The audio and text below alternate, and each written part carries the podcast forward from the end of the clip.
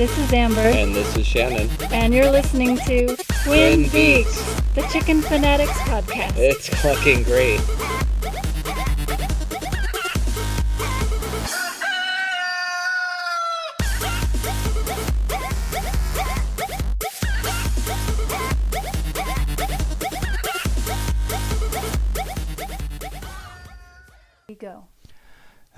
Everybody, and welcome to episode 21 of the Twin, Twin Beaks. Beaks. Chicken Podcast. That's right. This is the episode where it's now okay to hand out margaritas to your chickens. We're at episode 21. Welcome to the show. So, how are you doing, Amber? I'm doing pretty good. All right. Let's see here. What has been going on with our chickens lately? Well, we started building the chicken coop. Yeah, that's true. Yep. Yep. That's the biggest thing. That's where we left off on our last episode. Was just talking about getting started with it. Mm-hmm. Mm-hmm. So I haven't. Uh, Amber decided that she didn't want to leave uh, the chickens here in the chicken tractor, and I can't say I blame her because it's been really hot up here, and uh, we we seem to have a lot of trees here, but for some somehow, well, I guess it's just when it's noon. There's not a lot of shade Yeah, yeah. is the thing. So, you know, not wanting to leave our chickens in a cage in the middle of the yard in the blazing sun, um, we opted to take them back to Yeah. Oakland, which I think we wouldn't have had. We we didn't have to do that, but it just seemed more comfortable uh, for them because it's much cooler there. Um, there isn't a lot of reason not to. I didn't feel that the uh, chicken tractor was quite as predator proof as I would like it to leave them out there overnight. Yeah, I'm convinced it's fine. Mm-hmm. but yeah. you know uh i'm not going to be in the position where i insist it's fine and then i'm wrong and then i get to feel guilty for the rest of my life you know? So you know amber's not comfortable with that. That's cool. I think it's probably better for him because the heat is kind of intense here and because amber goes back to oakland to work and that leaves me to work on the house and take care of chickens so i don't mind having not having the responsibility rather. Yeah, yeah. um, so my daughter and um, our housemate in Oakland, they take care of the chickens and they get all the eggs. So and I still pay for the feed and stuff. So Has anything exciting been happening to them down there And uh, truthfully, no, no, they're just being chickens. the concrete jungle? They're they're happy being chickens and That's good. everything's working out and And our one broody psycho that keeps trying to hop over the fence. She's still a broody psycho, and she just can't get Still it out of her broody? system. Yeah, kind of as soon as we got back to Oakland, and she started sitting in there again. Again, Yeah, there's something up with her. I don't know what's going on. She's just, determined. yeah, really broody. Huh. Yeah. You know, it, it makes me. Hmm. Well, I was just thinking, it makes me want to try putting a chick under them. Oh, yeah. That's what they say to do. Yeah. And just because I think that would sort of complete their cycle. yeah. instead of all of the breaking techniques which make them want to go back into it if the chick pops out they go mm-hmm. okay i'm done Yeah. and i have had hens that they pop out a clutch and then they go back into being broody Wow. but yeah i had this one she was just and what happens to the chicks militant. that she hatch? she raises them up until they're autonomous And then that's like then right back at think the nest. think like quail Yeah, you know when you see them out in nature quaaludes i like to call them yeah the little tiny guys well, I do feel very relaxed when I see them. Yeah, that's true, huh? yes. Mm, Quaaludes. Quails. Um, yeah, kid show. Hey, man, you got any Um, quails? Yeah. so, um, no, but anyway, you know, like they're old enough to probably survive out in nature, like we saw in Guatemala, Mm-hmm. and um, yeah, and then she just went back onto Aw. other. An, another clutch and another clutch, but most of the time they do one, and then that's they're Right. they're good. We're just kind of maxed out on chickens, so I wish I yeah, could do that's that the problem, too. and that makes I me think that. that you need to invent like a little oh remember we saw that weird nature documentary where they like hide all the cameras in these robot copies of whatever animal they're Oh yeah, studying yeah, so you need like that like a robot chick. yeah Or I don't know. I was just thinking, yeah, because fake ones wouldn't work. I don't know. Hmm. Anyway, so that's probably it for uh, what's been going on with our Yeah, it's been pretty chill. crowd. yeah. Well, that's good. We, We got we- happy hens. They're healthy. None of them are showing any signs of illness, and we just got some that are broody, but mostly pretty doing pretty Just good. Mm-hmm. Yeah. yeah. So yeah, we should watch for her not hopping over the fence again. Yeah. Um, now, let's see. Well, then, why don't we see what Amber has in her cabinets? Yes, the cabinet of chicken curiosities is here once more, and I have some interesting uh, new articles for you.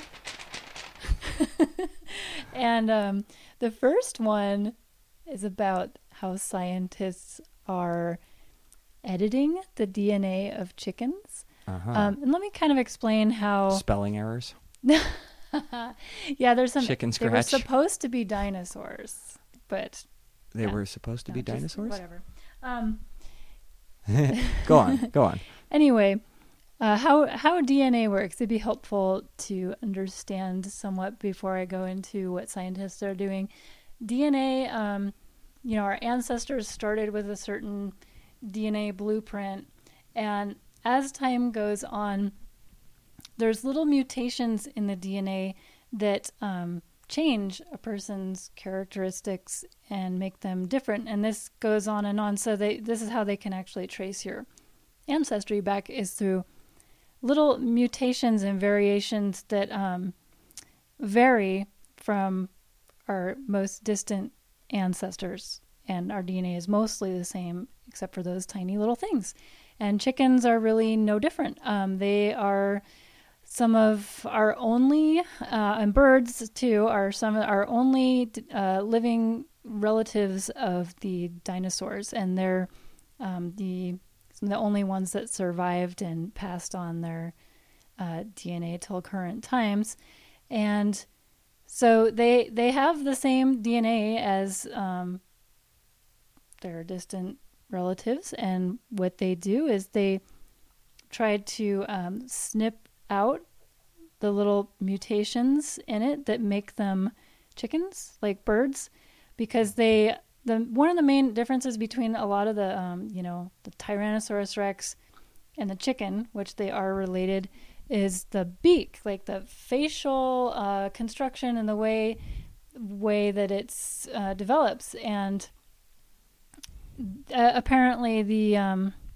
in the early stages of bird evolution, that there's these twin bones that would form the snout in dinosaurs and reptiles. And with birds, that grew longer and joined together. So they took that DNA out. They blocked certain proteins in the developing eggs and uh, watched how they developed. And um, they actually developed like a snout, kind of like a little dinosaur. And um, they didn't Whoa. they didn't actually hatch them because they didn't write it into the Yeah. you know proposal for their experiment.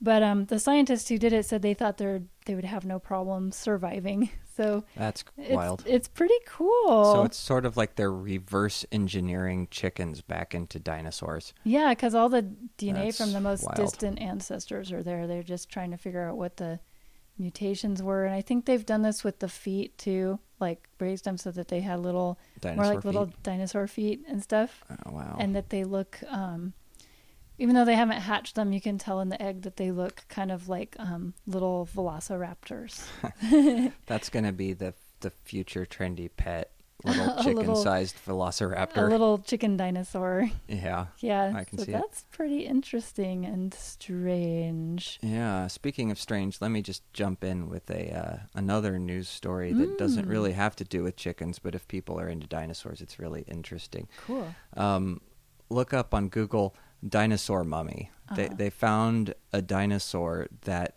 um, is mummified, not fossilized, yeah which or it it like mummified and then the mummy fossilized or something Yeah, like that. it's like every little detail like the scales you can see All the see skin, the eyes, the details, gut content. yeah Everything. It's it's basically a full dinosaur. yeah They did some.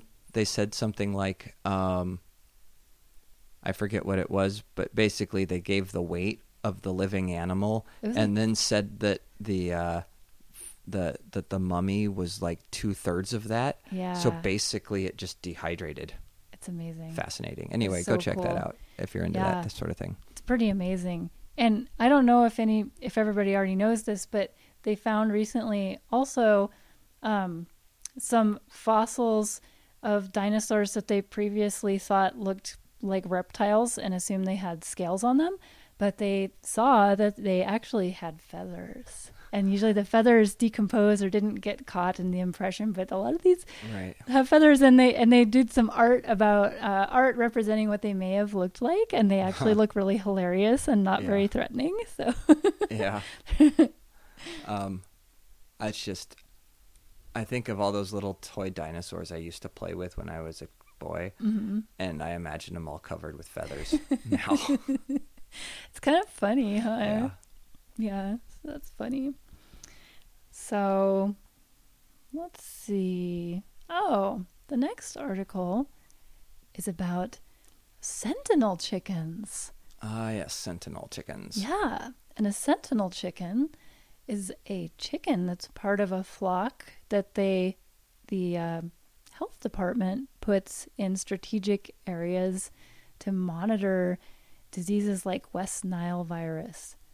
So this is the health department of different local municipalities. Yeah. This is a thing that different municipalities do, not like there's one big government health department that has lots of chickens Yeah. for clarity. Okay. Well, thanks. Yeah, thanks for clarifying that. So Yeah. So they what is it what do they do with those guys?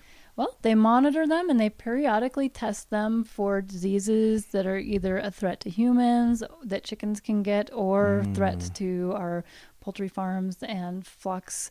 And that way they get a um, the the first alarm like the canary in the gold mine or coal mine, Sure, sorry. sure. Um, so that they can take action and prevent it from spreading before it spreads to humans or poultry farms.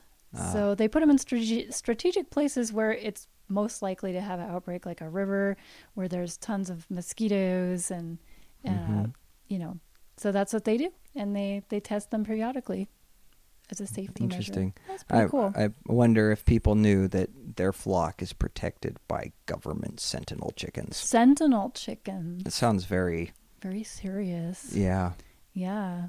Well, that's Pretty really cool. good though. I mean, and it makes a lot of sense. Like if you have a big chicken producing state hmm or or just area, why not have on the perimeter, you know, small groups of chickens that you test Mhm. intensely so that Mhm. like they get it first Yeah. before it gets into the um, you know, 100,000 Yeah. population flocks Would and definitely save a lot of lives. yeah. Yeah. I that's that's very interesting Yeah. stuff. yeah, I thought yeah, that was pretty so- Um can coal mines cool. Mhm. have canaries. Yes. Gold mines use blackbirds.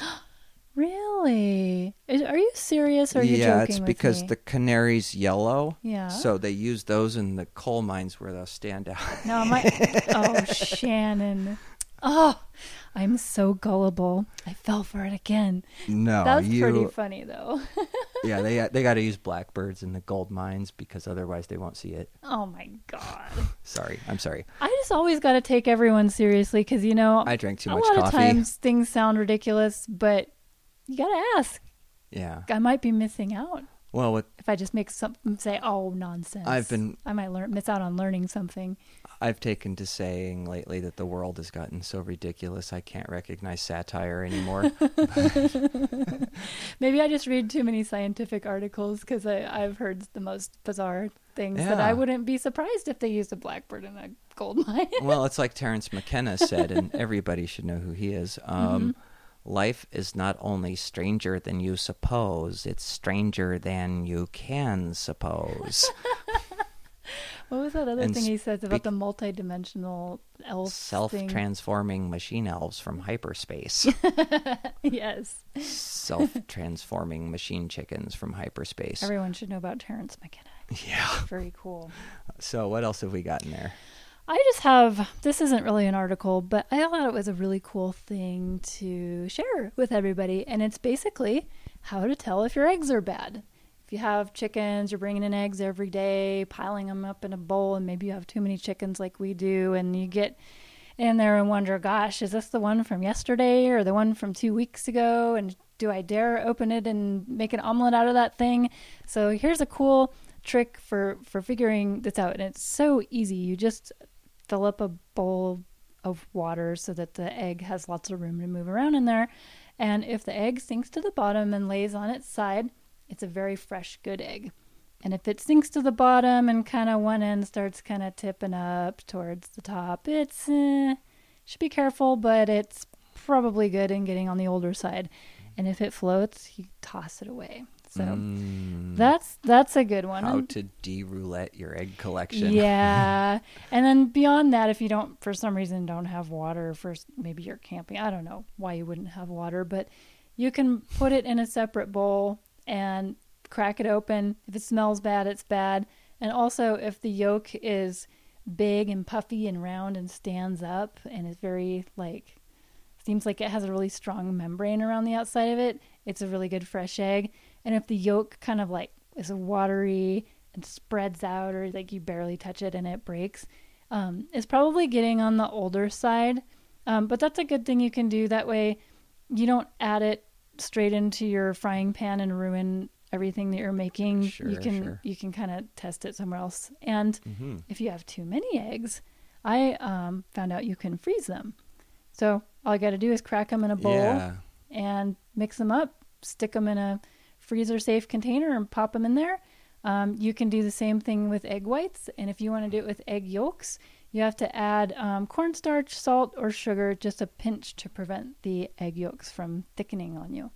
But that's that's uh, uh you know One thing I'll info. say about that is um, when you freeze eggs, sometimes they pop open, but it's like a, you know, it's just like putting a bottle of beer in the freezer. they expand in the yeah, container. and that pops, cracks open so the leave shell. a little room. But but it leaves. The Um, shell. Yeah, I've the- never heard anyone. the inside freezes and it cracks open. Well, that's that's water in there.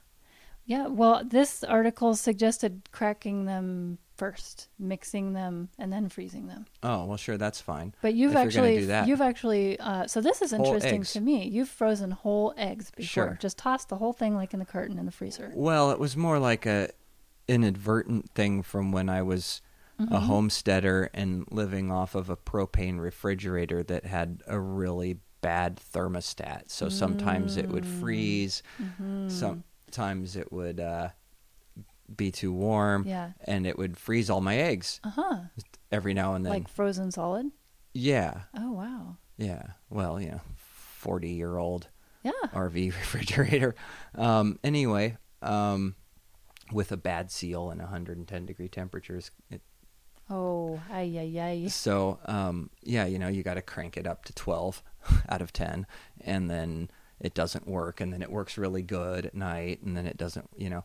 So, yeah, so the, anyway, the point is if you freeze whole eggs, um, they'll crack, and you won't notice until you thaw it out because the cracks are small, and then you have to use all your eggs. So don't take out eggs that you don't plan on using right away because you have to use them right away because they'll Huh. they'll have little cracks in them. So I gotta ask you, when you froze the eggs, did they behave just like a normal unfrozen egg, or was did they? Was there anything different about them?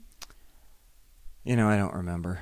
But you were able to cook with them just fine, as far as you recall. Yeah, well, Wow, look at me now, You're still alive to tell the tale. and I'm just That's a fine. good sign. Yeah, I was just wondering because a lot of people, when they're baking, the texture, the way that these things, cooking is chemistry. So a lot of times Oh, you do things to well. certain, you freeze it or heat it up, it changes its chemistry. So that's why I mm, asked. Yeah, that's way beyond my barbaric But- sensibilities. I imagine that if you can stick it in a container and freeze it, the shell is just really a container. So Yep. why not? You know, yeah. Um. Yeah. So the advantage of that would be most recipes call for uh, eggs in a certain quantity, and once you mix them up, you're not going to know that's how many eggs are in there. yeah. That was So that's kind of cool. yeah. Now, I just thought of something that I haven't read anywhere else before, but it might be an idea worth considering now that we're talking about the portions of the eggs and how difficult that might be to thaw out a portion of this giant block of mixed up eggs, that um, perhaps you could mix them up and then put them in, say, an ice cube tray and then freeze those and put them in like a freezer lock Ziploc bag. So, because that seems like it's about the size of a small egg, so then you could kind of test that out and uh, have a measurable amount. You could find out ahead of time just how much will one of those hold. So that that might be an idea worth considering, or you know something else that you can portions with your frozen egg mixture. Okay. So yeah, that's that's it for the cabinet of chicken curiosities this Mhm. week. Mhm. Terribly curious. Yeah. Yes. and Um, onward. Onward. So today we're gonna just sort of talk about. Uh, we've mentioned this thing before, where most of the news stories that we see when we're looking for stories for the Cabinet of Curiosities uh, has to do with local ordinances allowing chickens, not allowing chickens, kind of allowing chickens. Well, we allow them if they're standing on one foot, you know, whatever the local thing is, and how there's basically just all these right to have backyard chicken wars Yeah. going on all over the country and uh, so i noticed that that is a concern for a lot of people too online and um, people aren't just interested in you know what's happening in their city but they are interested in what's happening in other people's cities because they rightfully see that you know the national gestalt on backyard chickens so to speak i think i'm using that word Which correctly the pendulum swinging? Really? Right. Yeah. So I thought we would just talk about that, and maybe uh, we can talk about people's successes, Mm-hmm. uh, what the issues are, Yeah. and so if you are involved locally with being a chicken advocate, um, you know, maybe it'll be beneficial. yeah. Yeah. So, yeah, we're going to talk about that. Um, so, stepping back and looking at the big picture, I think what we're seeing is a sort of um, attitudinal disagreement about what living in town means Mm-hmm. you know, um, and sort of um, what should be considered normal for lifestyle. You know, uh, a hundred years ago in this country, it was everybody had a couple chickens. Mhm. You know, well, may, obviously not everybody, but you know, it was a pretty normal thing. Mm-hmm. Um, people were told to uh, raise backyard chickens as their patriotic duty in World War II. Um, and, you know, that was 60, 70 years ago. Um, and so on.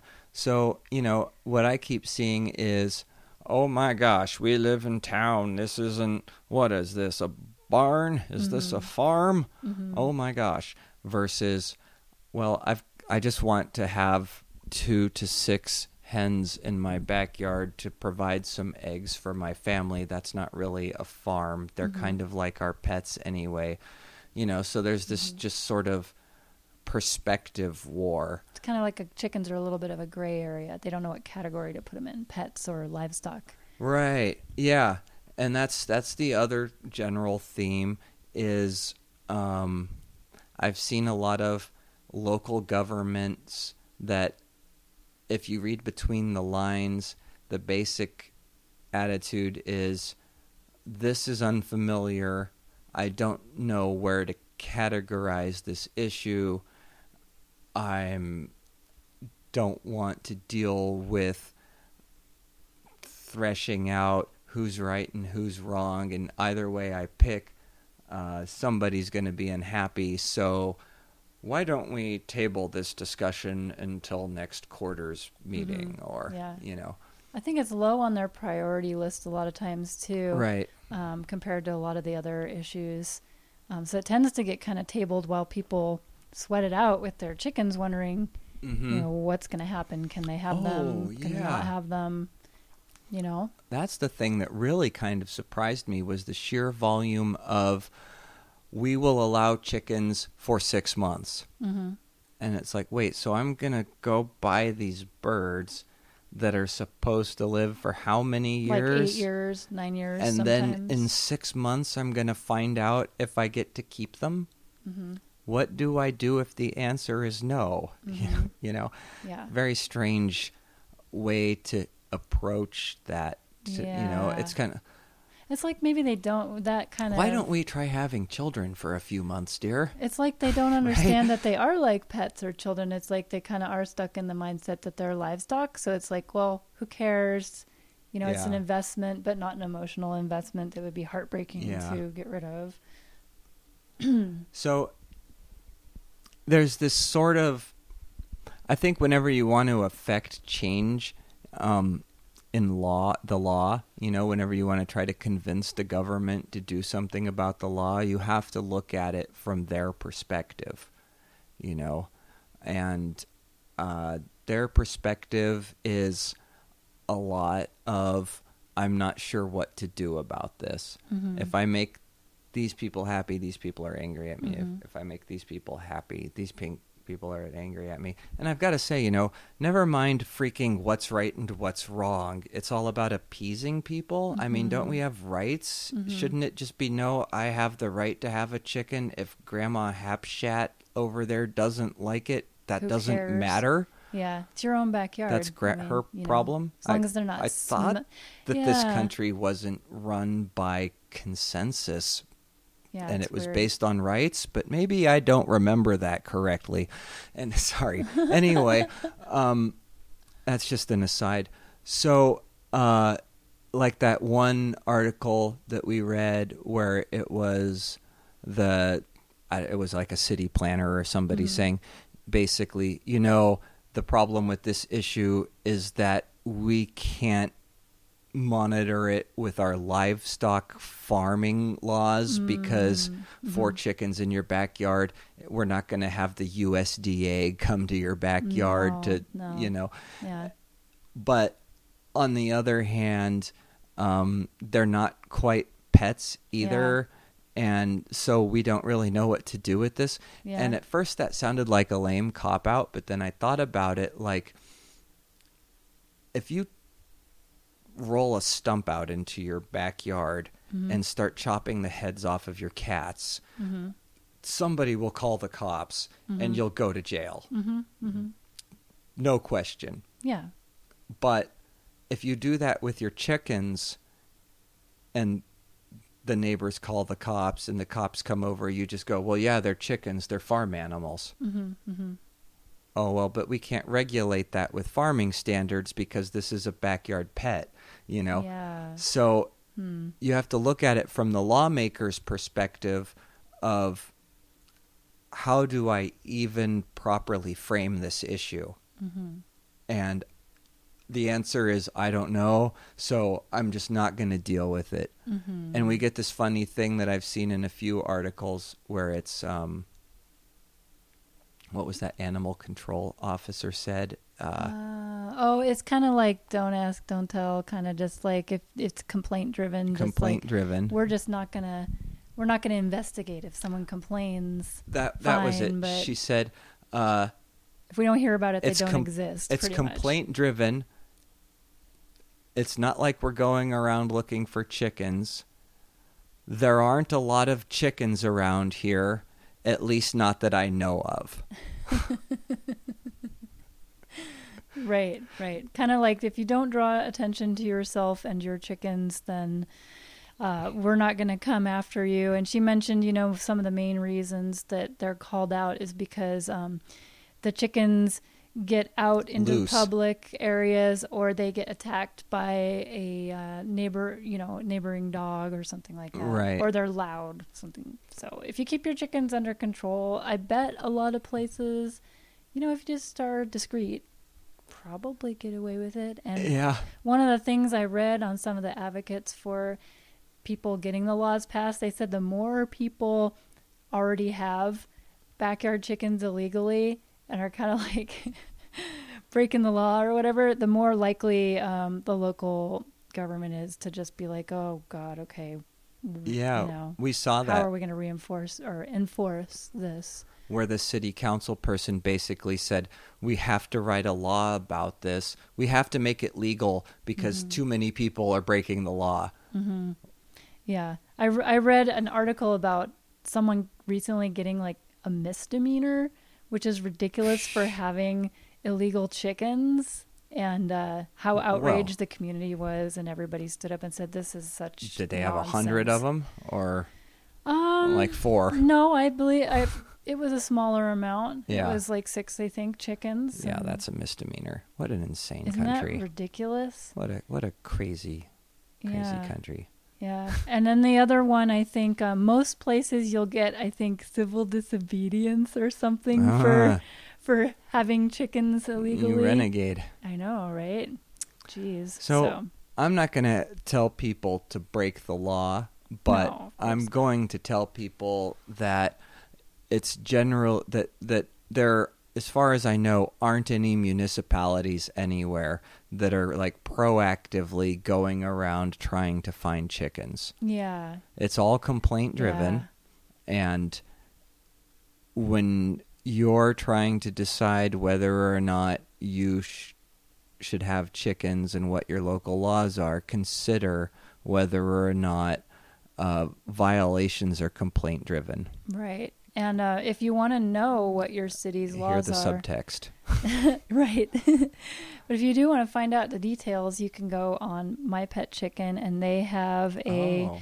They have a list of every single place that you can look up, and uh, sometimes they are not updated properly, but for the most part, they're accurate. Well, my God, that's a huge project. Yeah, it's that's pretty cool. But um, so you can kind of find out, and if it is illegal, I'd say you know, bribe, talk to your neighbors first, bribe your neighbors, um, you know, offer them some free eggs, find out what their attitude is about it, because it it's just an awful thing to put all that energy and time into raising chickens, and then and then find out your neighbors really hate them, and Yeah. and uh, then they gotta go. So One way the government solves things, and we saw this over the last 10 or 15 years with um, cannabis being illegal, is we don't really want to have to cut through all of the red tape and work and arguing with people and Mhm. lobbying and It's a slow money and process, yeah. advertising and debating to make this legal. So we're just going to pretend like it's not happening. Mhm. It's still illegal. Don't do it, but we're going to go shove our head in this hole over here, you know? right, Which right. gosh, I would probably want to do that if shove my head in a hole if I was a city council person with a bunch of people yammering at me about ah the neighbor's chicken. Like, man, yeah. find something to worry about. But seriously, so yeah, um, one thing that you can, you know, if if chickens are illegal in your area, you can kind of look into it and get a sense. You know, is this no, really, we don't want you having chickens, or is this well, it's illegal because we don't want to deal with changing that, you know, and and that can be instructional. Um, which makes me think of another thing that a lot of people don't know, which is just because something is illegal doesn't mean you can't do it legally. Mm-hmm. Um, you just have to get a variance. Right. And variances are used for a lot of things, but uh, the most common is uh, building code. You Mhm. know, like um, let's say there's some sort of smoke ordinance in a city, but you live you you have a historic farm and you're a blacksmith, and the public comes all over there to visit your thing, and you're doing blacksmith demos, and then the government other part of the government comes along and goes, "Uh, you're doing this illegally. We're shutting you down." Well, you can go and apply for a variance and say it's basically you just going to the government and saying, "Please make an exception. I've got a good reason." Mm-hmm. And uh, we saw a story about that where this guy uh, had like 20 no it, it- yeah it had like 20 chickens for 40 years Mm-hmm. and the government came came and said sorry you can only have four and he basically hooked up with a city council person and that guy pulled weight Mm-hmm. Yeah. and he got his variance Cool. which you know is uh, corruption, but at least the guy got his chickens. Uh-huh. Yeah, I read about another person who their yard you're supposed to have let's just say the chicken coop needs to be 20 feet away on each side from the neighbors. And their yard happened to be of a size where they couldn't do that anywhere. It could be 15 feet away on each side. And the one one neighbor just really didn't want the chickens and said nah you know you can't do it. Um, so what they did is they applied for a variance and they got the neighbor on the other side to allow them to have the chickens closer to their side Uh-huh. and then it still had the chickens the, the amount that they needed on the other side Fantastic. so there's all kinds of things, and also the way the laws are written, uh, they might they might be so vague and um, poorly written that you might still be able to keep your chickens because they say livestock or barn animals or uh, different things like that instead of specifically poultry. Yeah. So Yeah. You know that might be kind of a a battle and sometimes if you get into it with the city on things like that you can end up um, being an, them wanting to make an example of you and be like hey don't mess with us so you have to be prepared to take on the consequences of uh, taking on the, the city and being a wayward child so to speak Jeez. so you know but Renegade chicken haver. you, you never know. Sometimes they might just go, oh, fine. It does say that. We don't want to fight this. Have your Mhm. chickens, whatever. So, going back to that thing I was talking about where government officials don't know how to address the issue, Mm-hmm. one way to deal with that is go look up the um, the uh, le- code. I think not legislation, Municipal code? the code for some other place Mm-hmm. that allows it. And you want to pick a place that's kind of similar. Like if you live in, I don't know, Manhattan, uh, you know, Bent Elk Knee, Kentucky is probably not the model to give to your city council people, right? But, um, you know, maybe San Francisco would be or something like that. So you want to you want to make it seeable. Right. And what you want to hand them is a look, you can take this blueprint here, hold it up in the air, and go, this works over there. So we know it's a good idea. Mm-hmm. and be the hero because really tons of people love chickens. They're mm-hmm. incredibly popular. Mm-hmm. So, And um, yeah, uh, that, that helps them a lot mm-hmm. with the credibility of ideas, you know, um, and reassurance. You know, they can go look at um, Bent Elk Knee, Kentucky, and go, "Oh yeah, see those people? They have chickens, and Yeah, it's fine." yeah. You know, like I would probably take out. Uh, photocopy a bunch of articles from uh, what's that city we drive through where there's chickens running all over the place? Live Oak or Yuba City. Yuba City. Mhm. Yeah, I'd probably go look up a bunch of stuff from Positive Yuba City. Yeah, and how that's or Live Oak Mhm, because that's an even better example because They have a festival. it's it actually generating and yeah all that. and go look at how popular chickens are. Look Mhm. that people actually like this. Mm-hmm. Look that it's a conversational thing. yeah.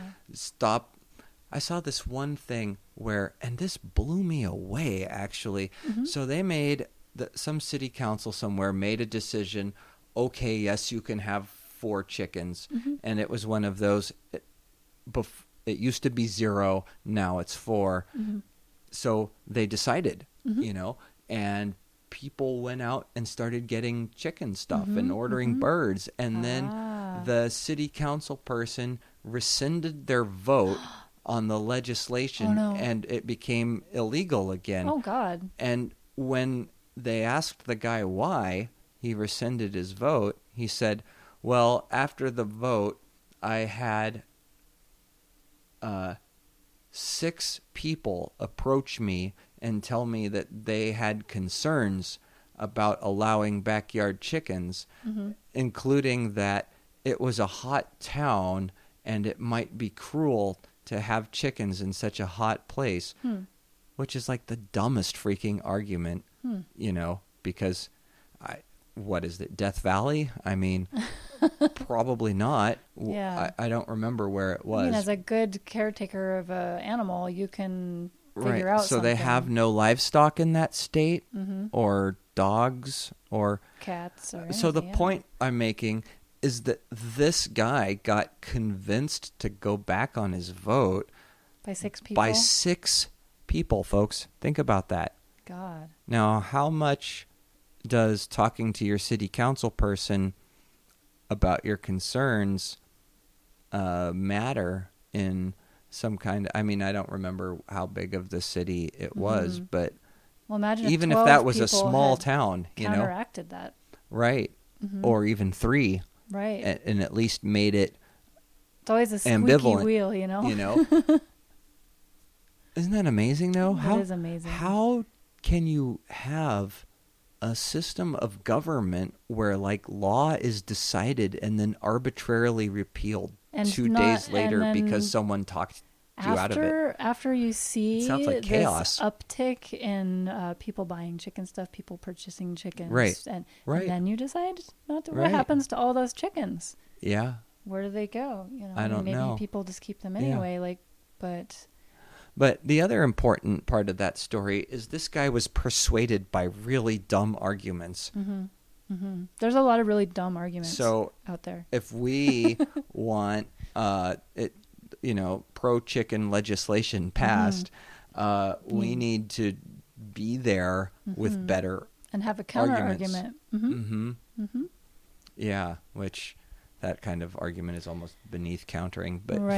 anyway, But yeah, and, and have numbers behind you. Get people together, sign petitions, get them to show up at the city council meetings, and even arrange your own hearings at the city council to present them ideas Right. and take an active role. You know, get uh, find out people who are very influential in your community who would be supportive of your cause and get them to show up because yeah. So there's kind of a Trojan horse way to uh, get chicken legislation in that I saw where Mm-hmm. um, they passed a law in this one town for I think it was six chickens a Mhm. house Mhm. and it was they they were very clear about this they passed the law to enable a specific church to have a 4-H program. Ah, Hmm. the church had chickens hmm and there was a 4-H program and the kids were coming and the families were coming and the town liked that. So oh wait the church's chicken? Did i just say yeah? The church's chicken. the church's chicken is illegal? Um, this will not stand you know so they passed the law to just to cater to that church That's so what that tells me is if you can get some local big organization to be convinced that they should have chickens for Mm-hmm. some reason like say the school has a gardening program the the, church senior center has chickens. you something know. like that hmm then then the city council has to tell a recognized institution that helps the public no you can't help the public hmm Yeah, yeah, and they can't just say well only the church can have chickens right. so far anyway but um you know so that's that's a tactic Yeah, that definitely. uh, apparently works yeah, yeah. Hmm. So, do we want to go over some of the dumb arguments there are that people frequently use? oh do you have a for- list Well, I, I do have some. I don't think I have all of them, but well but maybe we could talk about just how could you some of compile them. a list of all the dumb arguments So, I mean, the first one, of course, is chickens are noisy. Roosters are noisy. They're they're a noise nuisance for some people. Oh. As far as decibels go, they fall into the noise nuisance range. I forget what it is. yeah But hens, but barking dogs don't uh, let me continue. okay Um, anyway sorry a lot of people don't know. We all know probably, but that you don't need a rooster. So the first thing to let people know, as far as like when you approach them about having chickens, let them know you don't need a rooster. You know, just hens. As far as hens, the set. Um, But hens actually, when they cackle, it's usually only when they're laying an egg is when they get very, very, very Yeah, loud. right, right. And that's um, usually only once a day, maybe twice a day if you've got a real crazy egg laying breed. And that is usually no more than 70 decibels. And just to give you an idea of how loud that is, um, a lawnmower or a barking dog is typically between 90 and 100 decibels. So hens really aren't that loud. So it's not a very good argument as far as why um, you shouldn't keep them. There's many things we do on a regular basis um, to maintain our yards and um, you know our other pets Yeah. that we have who, that are much much louder than hens. This is not true of roosters, but hens they're not Yeah. really that loud. So that's that's one of the silly arguments that people say all the time.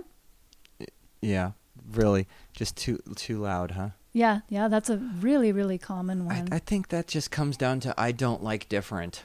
yeah, totally, totally. If you were blaring hip hop or yeah, you know, t- TV with all the windows open, that would be fine, right? twenty four hour lawnmower.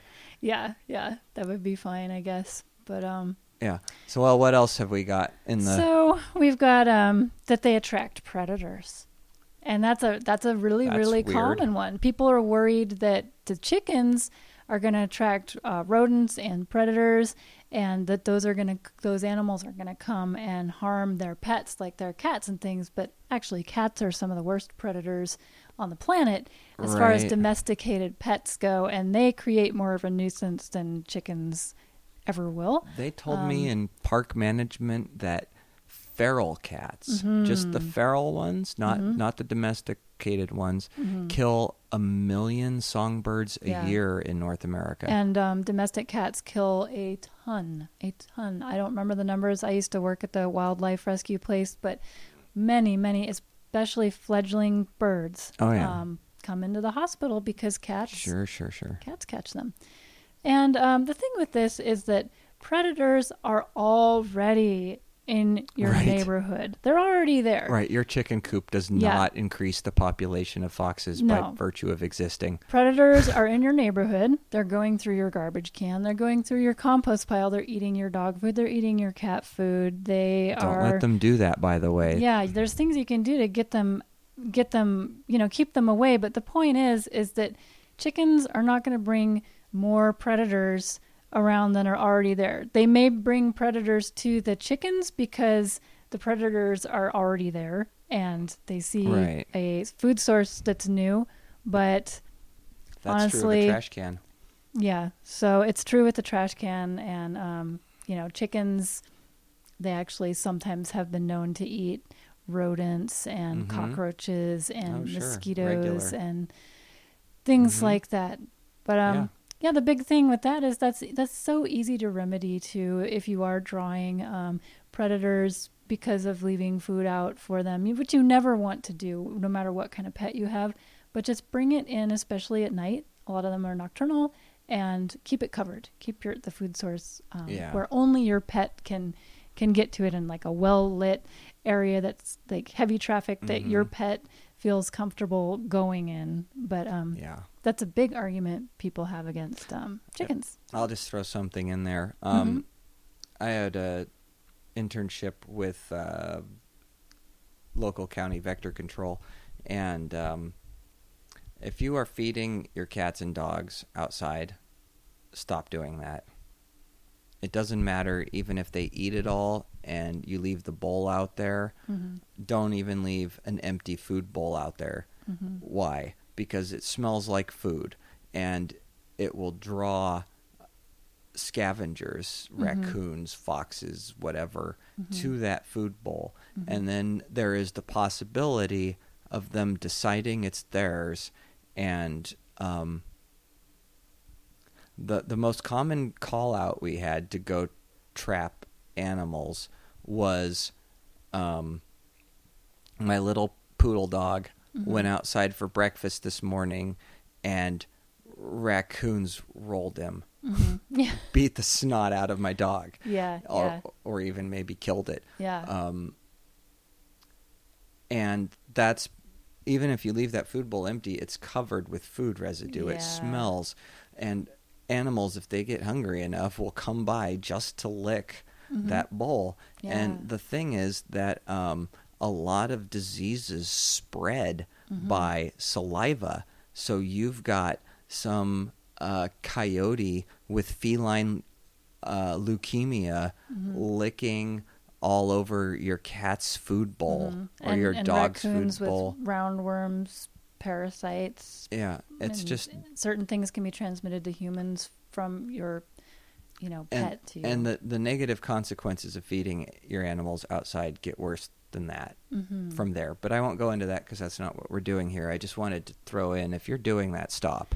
Yeah, and realize also that like you have the power to control that. At the wildlife rescue place um, I worked at, um, we got a lot of calls about you know raccoons, opossums in their yard, and people were so resistant to the idea of that they had to change their behavior to prevent Oh, it from yeah, it's happening. ridiculous. We try to educate people.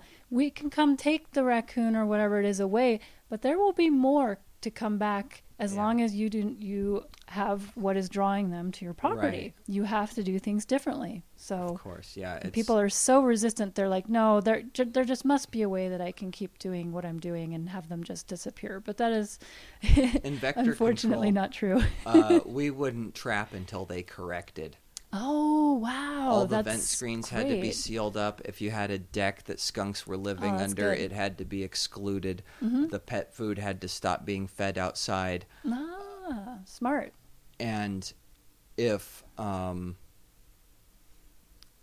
or or the work had to be in progress at being Mm-hmm. done and if we had to come back a second time because you were going to patch up your vent screens and you didn't Mm-hmm. then we we deal with the raccoons? no no trapping sorry you had your one we kill animals for you token and Mm-hmm. Yeah. that's it Yeah. because yeah we don't want to, To be just be coming back every either, you six know? months to kill whatever raccoon filled the a raccoon could live here Yeah. void that you have under your deck One of the other absolutely silly ones is that they decrease the property value. Can you believe it? oh gosh But honestly, I just cro- I came across just the How? other day.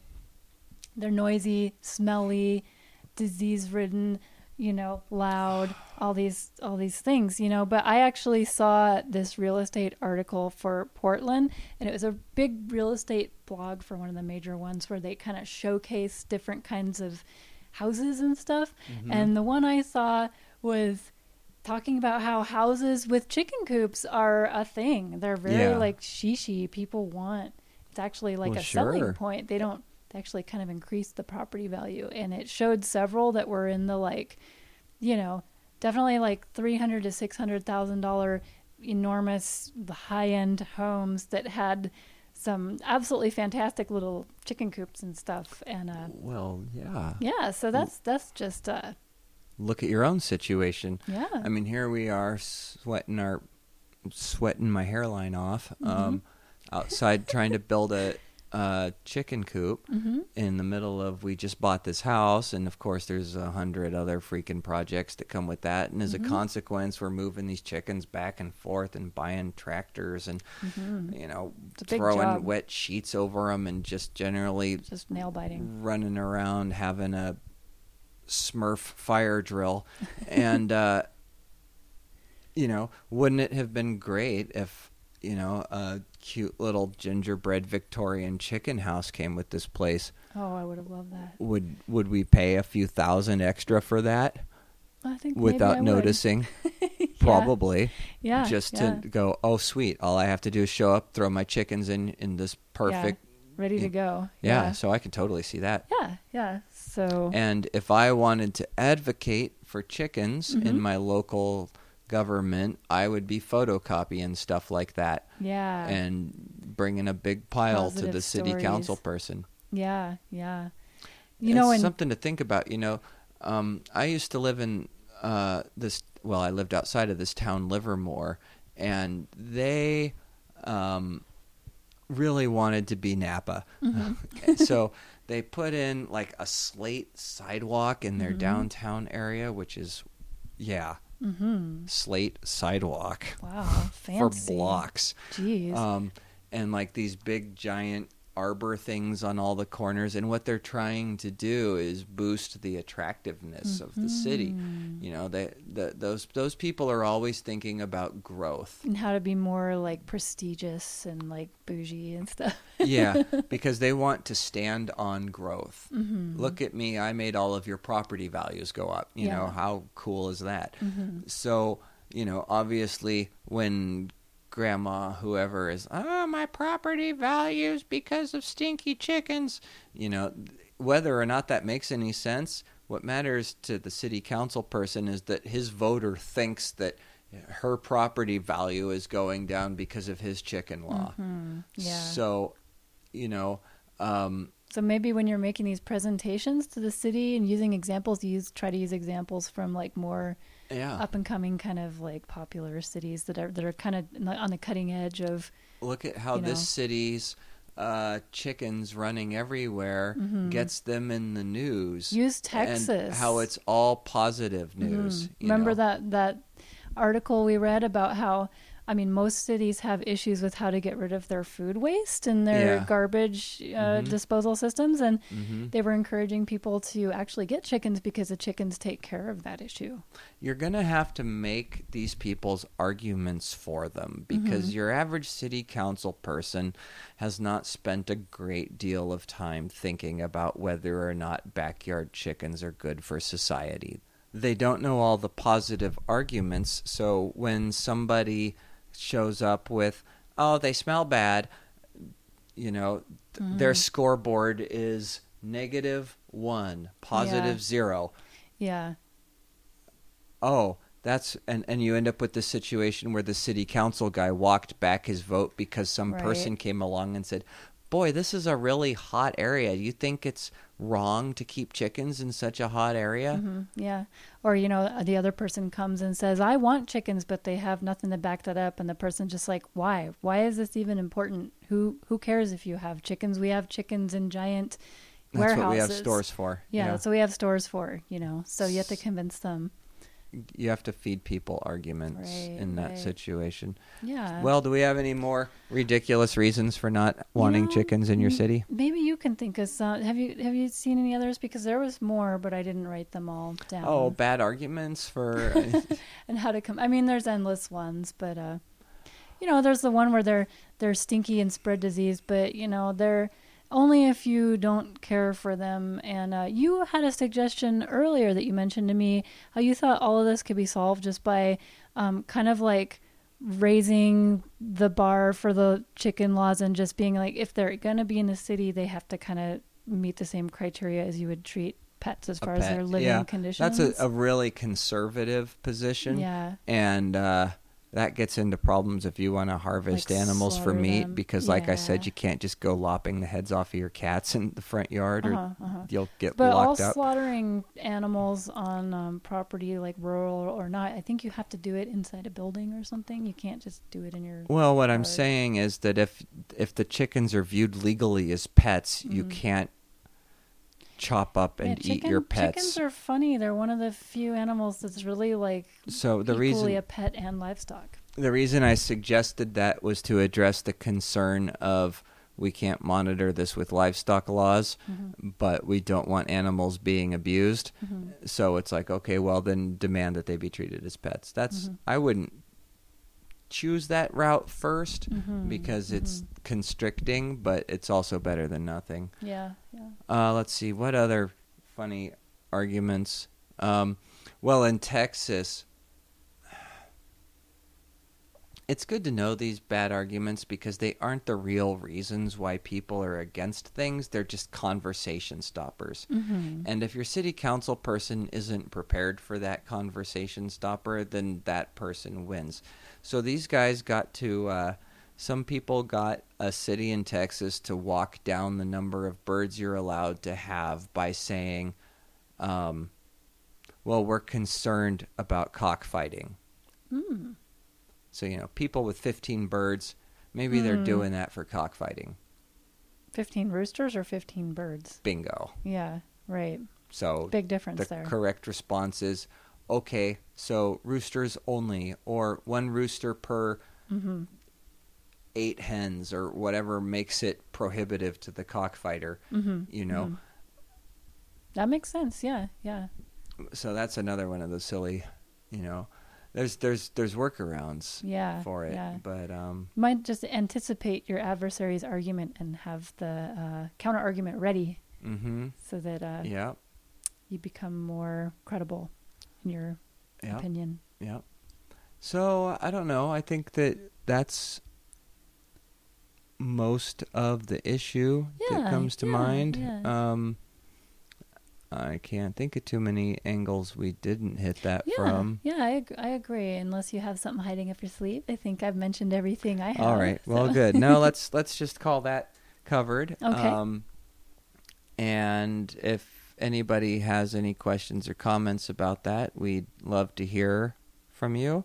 Uh, you can contact us on Facebook at the Twin Beaks Chicken Church Uh-huh. page or just the Twin Beaks Chicken Podcast. hmm The Uh, difference is the page. Oh, I'm sorry. Yes, the Twin Beaks Chicken Church group yeah, yeah. and the Twin Beaks Chicken page. And if you don't know the difference, a group is where everybody who's a member participates, and a page is where only ad- the administrators can contribute. So you can go there to find out what we're sharing. The other one is for everyone to share. Yeah, I'm I'm not sure we really have a good reason to have both anymore at this Uh, point, but nah, uh, really. but we're doing. There's a lot of fun stuff over at the group, Yeah. and we do post the podcast on the page. Yeah. Uh, we also post other stuff over at the group, just random chicken stuff that gets sent to us or that we find that we can't use for the show because it's visual, or pictures of our chickens or j- chicken All sorts of stuff, other yeah. people's. Anyway, Oh, and I got a joke real quick. Oh, okay. What do you get when you cross a chicken with a cement mixer? I don't know. A bricklayer. Oh dear. Oh dear. Oh. Anyway, sorry. Oh, ouch. Um. So yeah, check us out there on Facebook. That is also a great place to get in touch with us if you want to send us for excuse me. Uh, that's a great place to get in touch of, with us when you send us your pictures of you and your chickens, or maybe your kids and your chickens, or your chickens and Sasquatch, or maybe just chickens. Or vampire chickens. Vampire chickens. Yeah. Oh, wow. so Avia, who was on the show back a few episodes, posted a picture of a chicken with its inner eyelid closed and the outer eyelid open. Look kind of like a zombie. It was so cool. I hardly ever seen chicken pictures of chickens i with that little membrane eyelid closed. Yeah, that was neat. hmm So, um, yeah, go check that out. Uh, we have a webpage, twinbeakschickenpodcast.com, where there's a forum, some art, some photos. That's where we post the uh, podcast and its descriptions. Um, you can get in touch with us there at the contact page, or you can email us just at twinbeakschickenpodcast at gmail.com. Amber, tell us about your Pinterest page. Ah, yes, I have many old and weird and strange and interesting pictures of chickens and all different kinds of art styles that I enjoy. And um, a lot of them are linked to interesting articles, and a lot of them are surreal, occult, anthropology based, kind of just all the odd stuff about chickens you could you could ever want. So that is on Pinterest. It's called the Twin Beaks Chicken Podcast on there. If you want to uh, check out some visual delights. And one thing I really like to do is read iTunes reviews from our listeners. Um, we'd love to hear what you guys think about the show. So please go by iTunes, leave us a review on there. It will help us rank in the podcast's uh, catalog of theirs and make it easier for other people to find the show. So we would really appreciate it uh, both on a feedback level and a helping us get the podcast out to people because we really want to grow the audience because the audience is what makes this special and more than just Amber and I talking to each other about chickens. and on that note, thank you all very much for listening thank and you. we look forward to talking with you again next week. Yes, see you then. You know, Amber, I've been thinking a lot lately about what we can do to make America great again. Don't laugh. No, really. And I was just thinking about, you know, back in the good old days when America was great, well, every morning you'd wake up to the sound of the rooster crowing, right?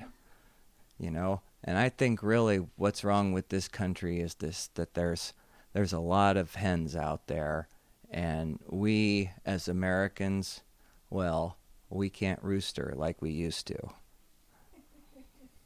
This is Zydeco Joe and the Laissez Le Bon Temps Rouler Band.